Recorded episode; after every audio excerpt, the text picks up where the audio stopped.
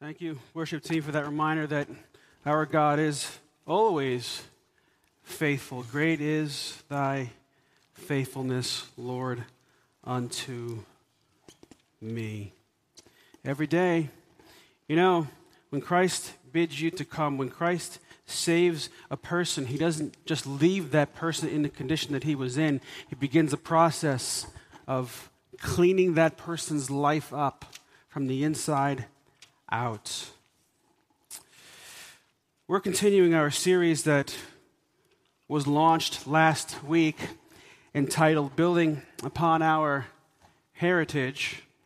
And this morning we're going to be looking at a particular topic that Paul introduces in verse 5 of Ephesians chapter 1 concerning the notion that we are adopted in Christ.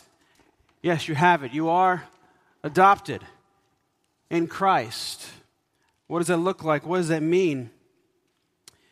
There's an earthly aspect to adoption that we understand, but there's an even greater aspect, a spiritual adoption, that the scripture does talk about.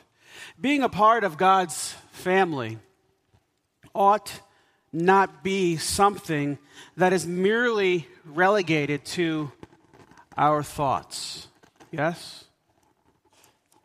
I mean, I can see why it would be to some degree or another because we're still awaiting the return of our Lord and Savior, Jesus Christ, and the restoration of all things. I can see why it could be relegated, relegated or relegated to our thoughts, and it ends there. No. Being a part of God's family, for us, it's not some pie in the sky, something that a person hopes to happen, but it doesn't happen.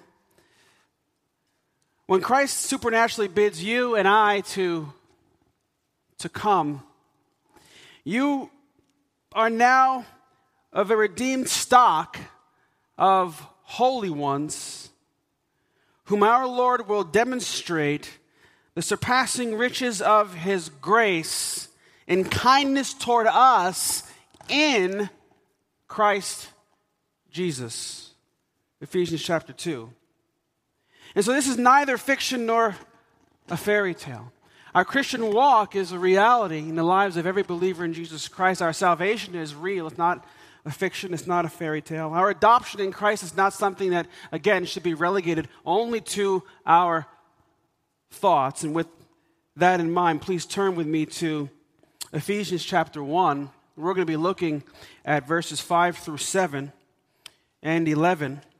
If you don't have a Bible, there's one under your seat. That would be on that would be page 150.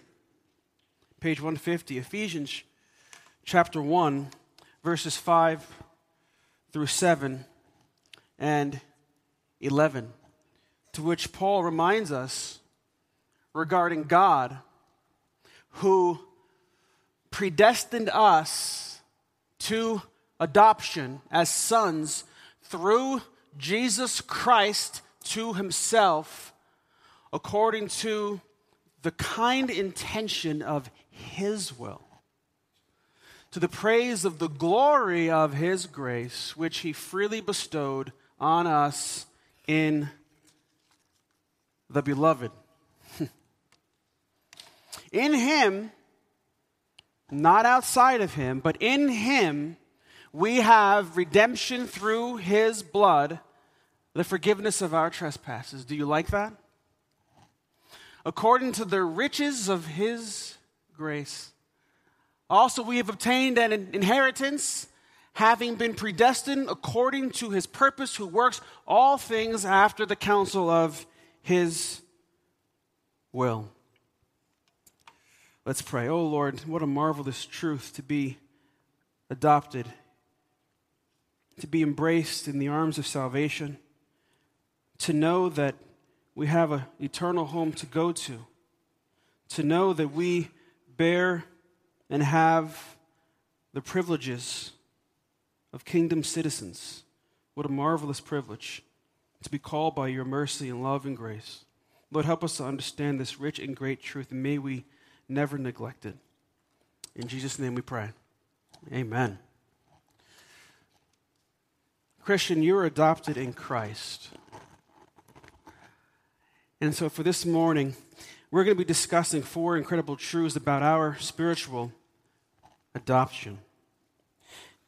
I don't want you to take your spiritual adoption lightly because it was according to the good pleasure of His will. It was God's will to the praise of the glory of His grace, which we are favored in the beloved one.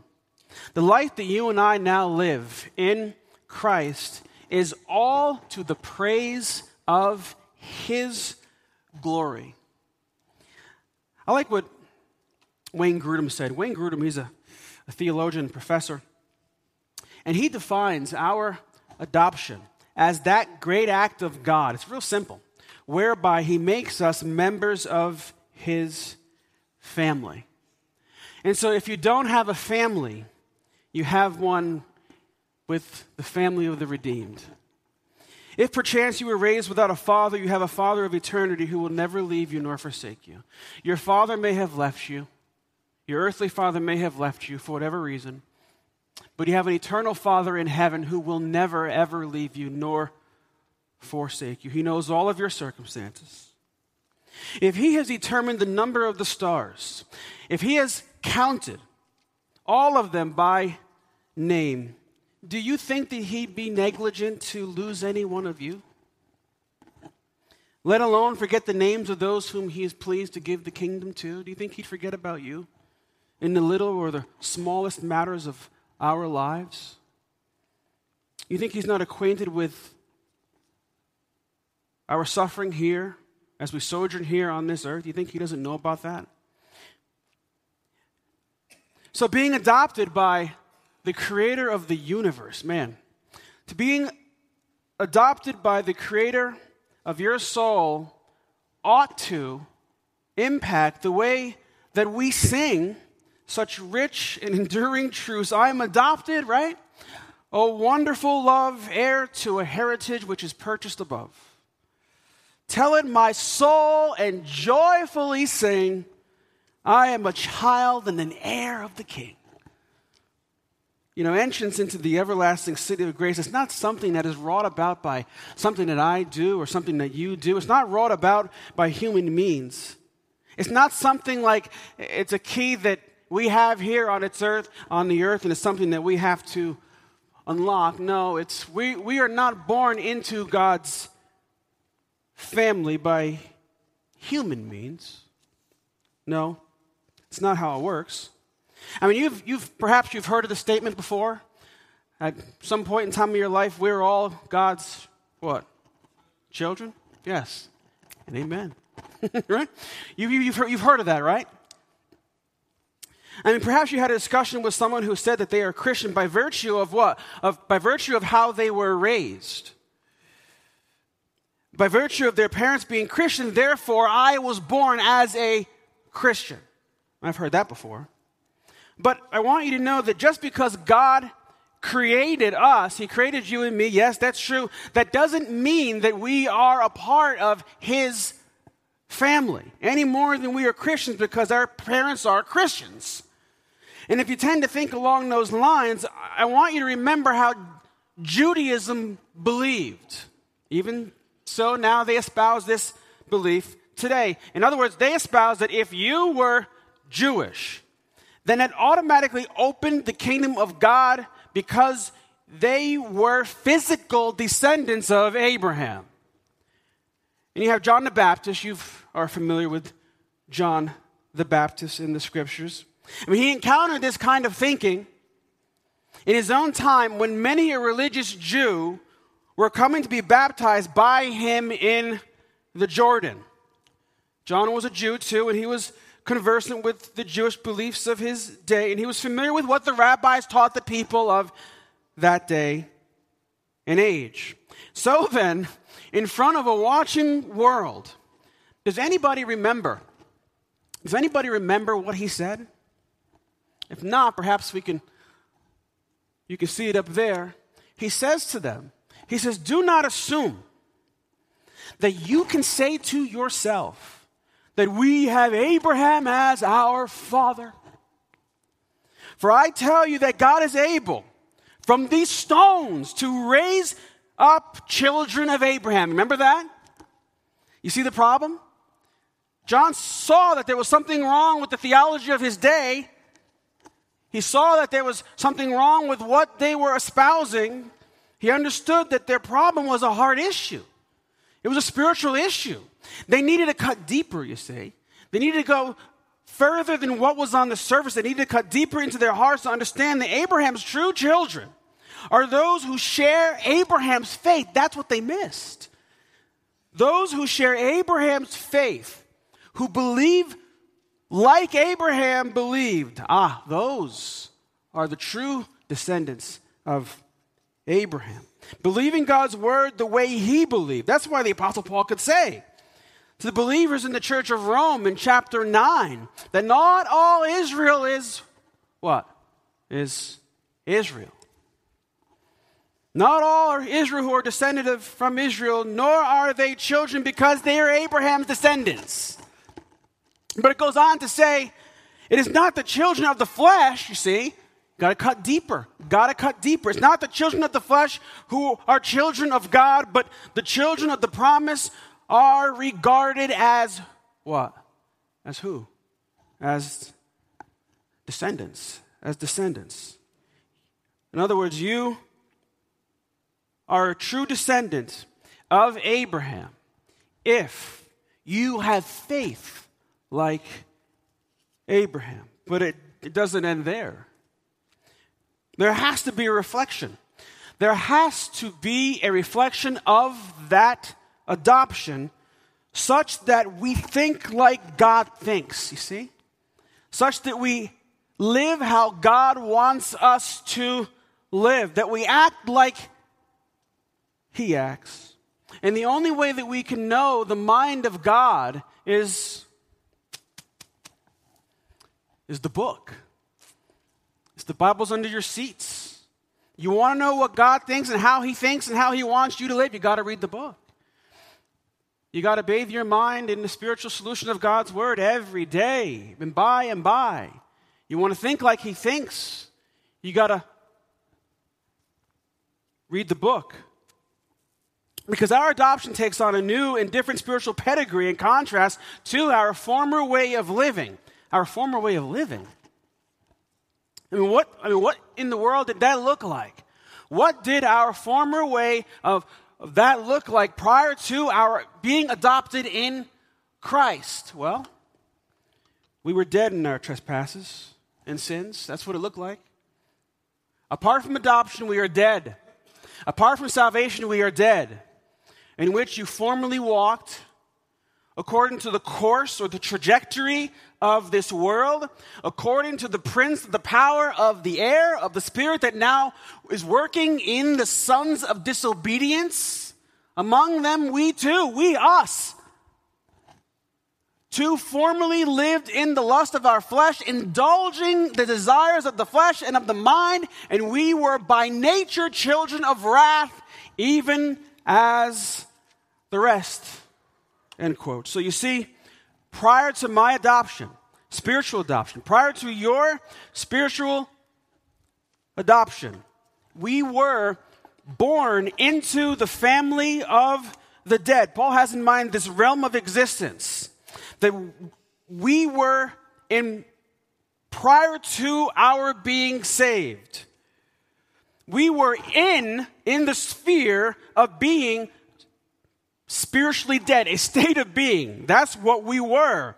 And so then it follows that while we were in this state of condition, we, it makes sense that we would not at all reflect the kind of living faith, but an unregenerate kind of living, an unregenerate kind or a lifestyle, an unregenerate way of conduct and thinking. Naturally, we were walking in disobedience to our Creator. In other words, the course of our thoughts, the course of our actions are in accordance with obeying our Father. Not God the Father, but someone else. The devil. Now, we know that Jesus is no stranger to debate, right? Jesus was a master debater. He was going back and forth with the religious leaders of his day who were saying that they were saved by virtue of their physical lineage to, to Abraham. And so, what Jesus did was he turned the tables on them and he said that if you truly were descendants of Abraham, then you would act like Abraham acted. You would think like Abraham thought. You would imitate his faith, you would imitate his life change, which they did not. That's was the problem. They needed to cut deeper. They needed to cut deeper.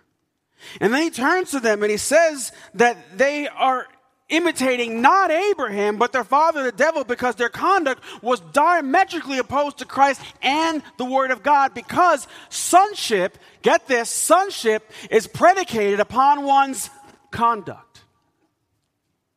Your adoption in Christ is true by what it produces. Our behavior must manifest that we are imitators of God as beloved children, Ephesians chapter 5, verse 1. That's why Jesus could also say in John chapter 8, he says, Truly, truly, that means Amen, Amen, I say to you, everyone who commits sin is a slave of sin. And then he goes on to say the slave doesn't remain in the house forever. He says the son remains in the house forever.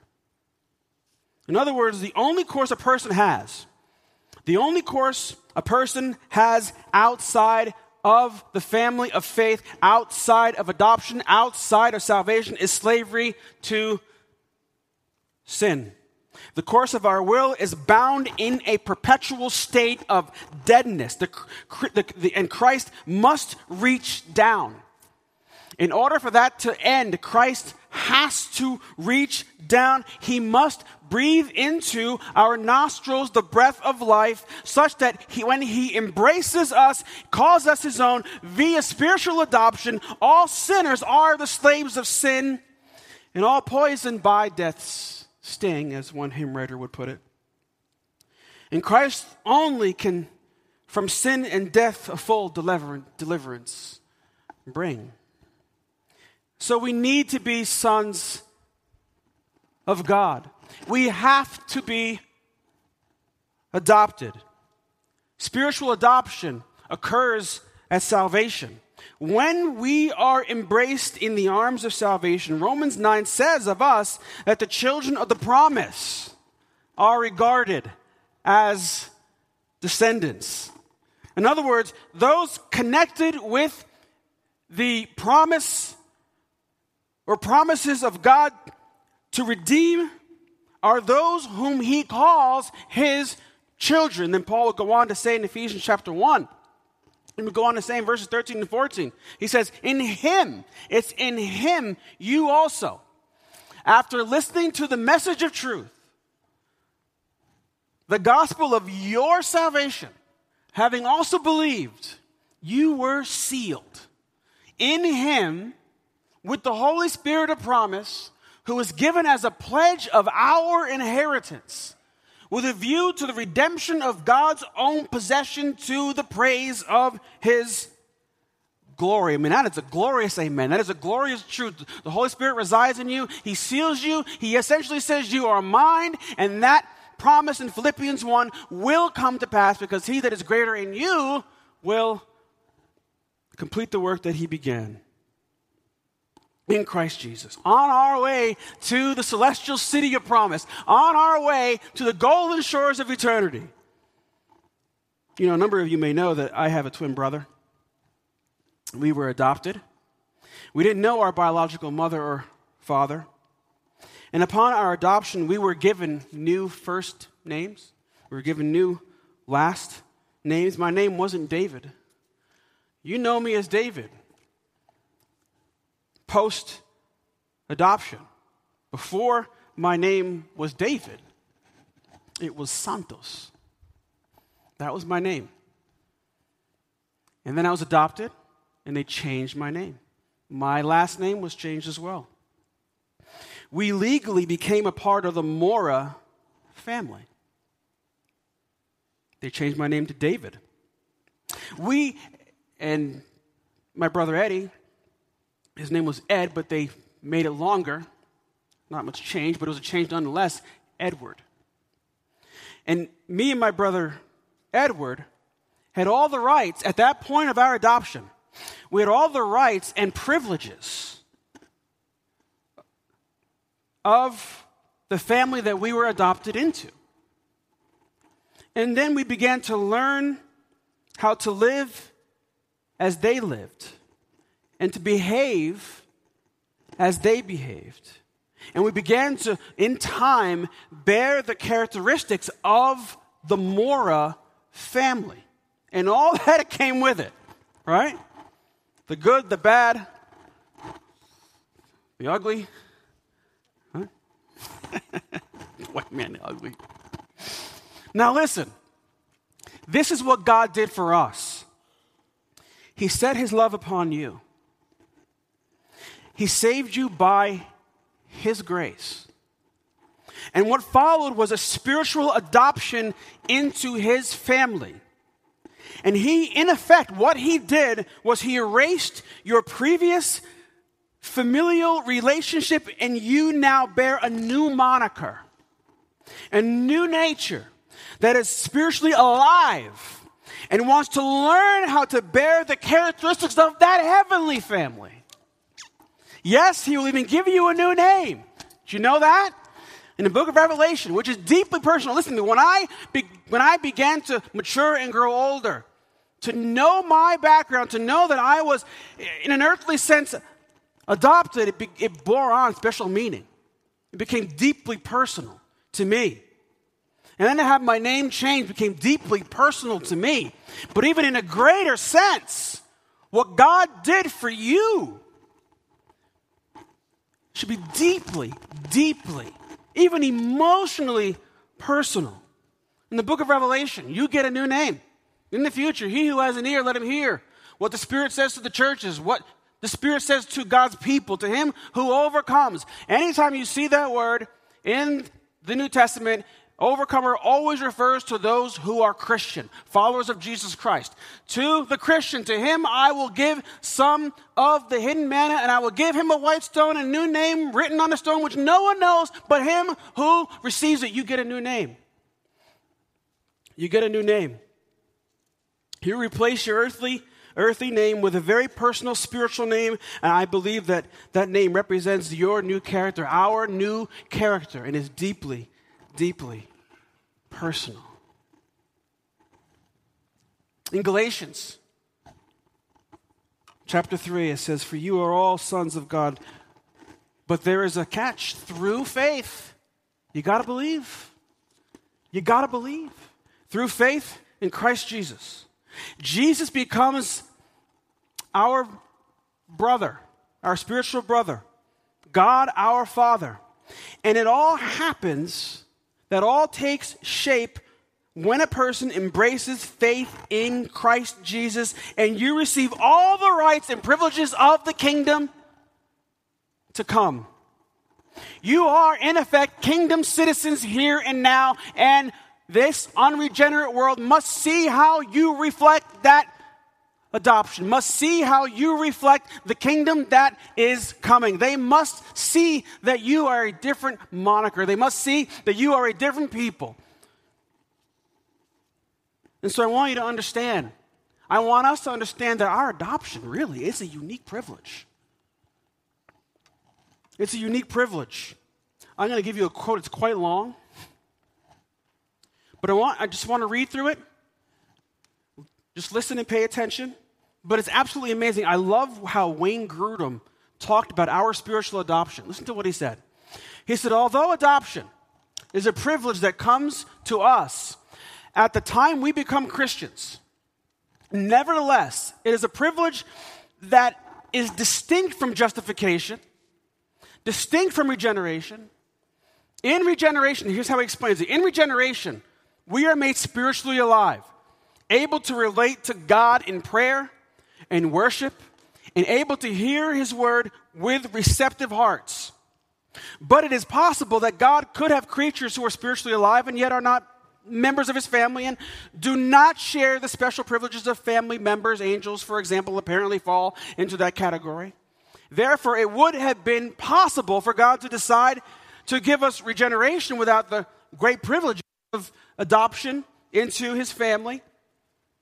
Moreover, God could have given us justification without the privileges of adoption into his family. For he could have forgiven our sins and given us right legal standing before him without making us his children.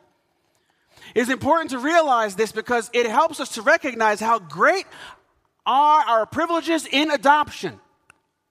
He goes on to say that regeneration has to do with our spiritual life in him.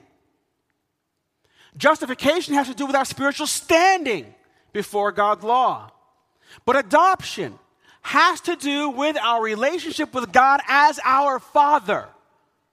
And in adoption, we are given many of the greatest blessings that we will know for all eternity. What a marvelous truth. God is our Father, our spiritual Father. I never knew my earthly father, but upon becoming a follower of Jesus Christ, it became very deeply personal. And you say, David, you know, I, I can't really, I can't necessarily relate to that. Yes, you absolutely can. Because upon salvation, you became adopted sons and daughters of the king. You absolutely can relate to it. You can absolutely relate to how deeply personal it is to be a child of the king who resides in heaven, who has given you and will give you the benefits of kingdom glory, the reformation of our bodies and yours. Not being afraid of death, knowing that He is on the other side, waiting to receive us into His home upon the golden shores of eternity. Our adoption. Did I read the rest of that quote? Let me finish it. The Lord is still conforming me. When we begin to realize the excellence of these blessings, and when we appreciate that God has no obligation to give us any of them, then we will be able to, ex- to exclaim with the apostle John, See what love the Father has given us, that we should be called children of God. Oh, man. I'm glad I I remember that part. I'm glad I finished this quote here. It's a marvelous truth. Our adoption welcomes us into a new family. From before the foundation of the world, He predestined us to adoption as sons through Jesus Christ to Himself. In other words, that is to say, that apart from human influence, Apart from human merit, from before the foundation of the world, our Lord chose by himself and for himself some to be the objects of his love, some to be the object of his mercy, some to be the objects of his grace, and he accomplished that sweet embrace of salvation through Jesus Christ to those who what? Who believe. Who believe. And, and upon that adoption, upon Him welcoming us into the family, upon that true reality, our family is absolutely a present reality. We become more like our Father, independent of our thoughts, words, and deeds. And so it should be obvious that we're a part of a different family. We're of a different moniker. We become more like our Heavenly Father. It's in 1 Corinthians, it talks about even the reformation of our body, the change from glory. We are changing even now in progressive sanctification. We become more and more holy, more and more like our spiritual heritage. I just love the passage that you're going to see in a moment. I gave you it a few minutes ago. I'm going to read it again, but the more in a fuller sense. I love knowing that I can be a part of God's family. How about you? When I consider, when we consider our adoption, when you consider your adoption, your spiritual family, you come to a point of maturity and you begin to understand how deeply meaningful that is. The more you understand your King, who is Jesus, the more you understand your Father, in heaven. You know, when I was becoming to the understanding and maturity of my own earthly adoption, I was still curious as to who my parents were. And even now, I would still like to know more. I learned a lot fairly recently. I began to do research into my personal family background. I began to understand. I, when I began to dig deeper into my earthly background, I really began to understand God's providence behind some of the reasons for my adoption because I understood that my upbringing would have been far different than what I was raised in and adopted into. And I am truly and especially glad and happy for God's providence in moving things behind the scenes. God worked through what appears to be evil circumstances to bring about a providential protection for me and my brother. And, to, and actually, I just recently found out that I have an older brother and an older sister. Both are twins, 11 years older. They were adopted out to into a different family.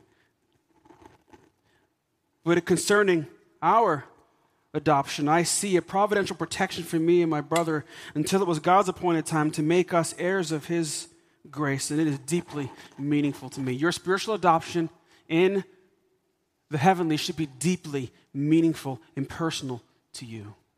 It ought to be. It ought to make you so gloriously happy.